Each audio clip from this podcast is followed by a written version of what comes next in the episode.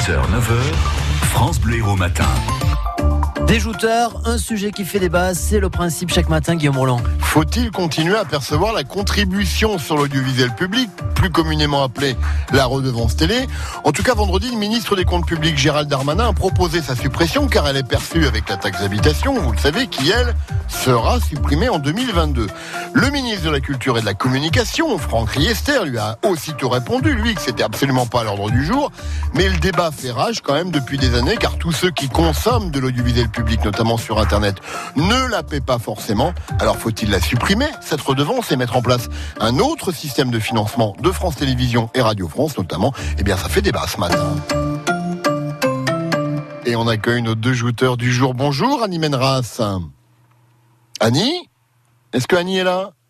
Ah non, on a perdu Annie. Bon, bonjour Thierry de Sagalos. Bonjour à vous, ravi Ah, Annie est là et Thierry est là. Voilà, ils sont là tous les deux. Alors Annie, je rappelle que vous êtes ancienne rédactrice en chef des éditions Héros et Gare de la Marseillaise. Et Thierry, vous êtes coach sportif à Montpellier. On va commencer avec vous d'ailleurs. Il faut la supprimer, la redevance ou pas alors?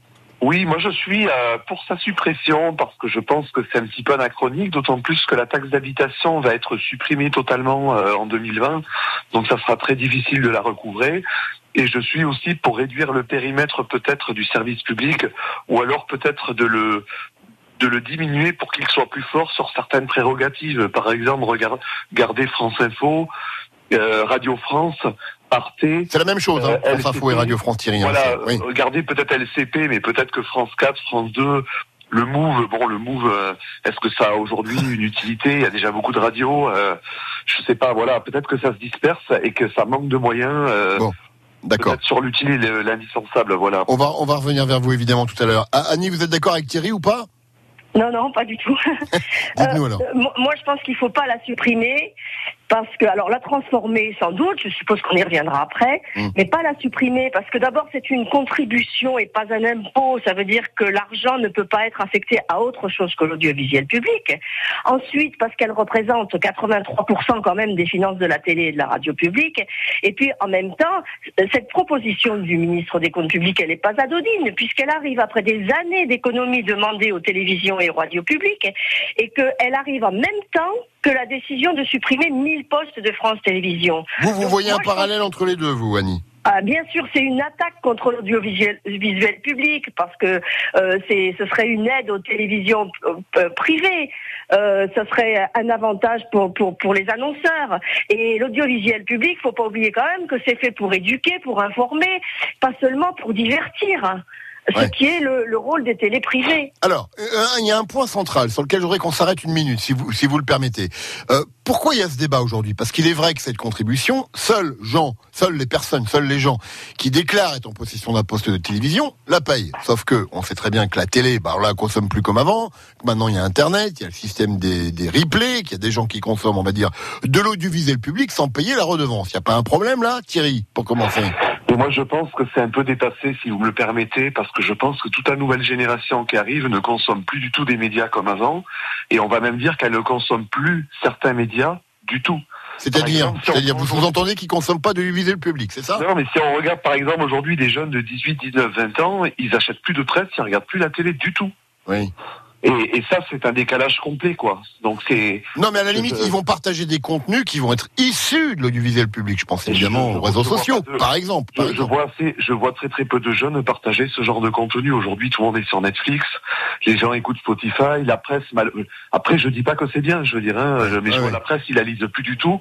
Vous discutez avec des jeunes de 20 ans, ils, ils ont jamais acheté un journal ou une revue de leur vie. D'accord. Enfin bon, ça représente encore quand même qu'une minorité. Euh, Annie. En, en, en, fait, toute la génération au-dessus de 30 ans peut-être quand il a consommé, mais tous en dessous de 30 ans, c'est peut-être 30-40% de la population française. Annie, sur ces nouveaux modes de communication, et pas seulement que de l'info d'ailleurs, mais on va dire de, des, contenus euh, radiophoniques ou télévisuels oui, ben, évidemment, il y a de nouveaux usages, il faut en tenir compte dans la redevance.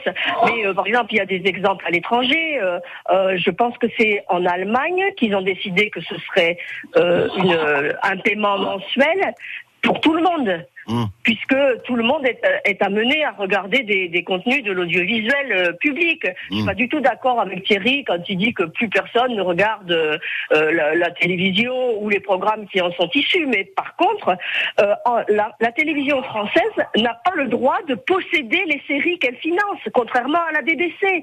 Donc il y a des choses à changer pour que euh, l'audiovisuel public soit plus lié effectivement aux usages de notre temps. Oui.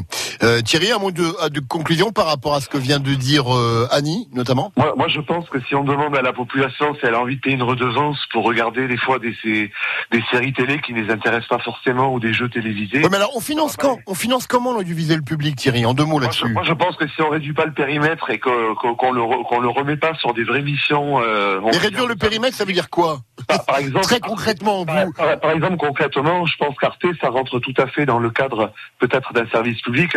Quand on regarde certains jeux télévisés sur France 2 ou France 4, bon, euh, ça Parce n'a que à vous, vous intégrez le Arte à l'audiovisuel public, ce qui n'est pas le cas, hein, parce que Ah, c'est pas. pas le cas? C'est bah, une chaîne franco-allemande, mais c'est pas, ça fait pas partie du groupe France Oui, Télévisions, mais Arte. si, ça touche quand même la redevance, Arte. Mais par contre, ça voudrait dire que l'audiovisuel public, ce serait pour les élites, pour les gens qui sont capables d'avoir la culture, et puis pour les autres, eh il y aurait les merdes de TF1. Moi, je suis pas d'accord du tout. Oula Non, mais non, parce qu'il y a des chaînes histoire, il y a Nat Geo, les gens aussi sont sur Internet, il y a Wikipédia, il y a aujourd'hui on ne consomme pas que des chaînes télé.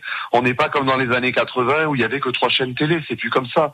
Il y a 40, 50 chaînes télé et il y a du culturel, y compris du culturel accessible sur RMC, sur euh, sur d'au- sur d'autres chaînes aujourd'hui. Je veux dire. Payant, Voilà. payant, payant. Non, non, c'est sur des chaînes aussi gratuites. Hein, Oui. Il y en a énormément sur les chaînes. Ou, ou- ou avec un audimat euh, qui fait la loi.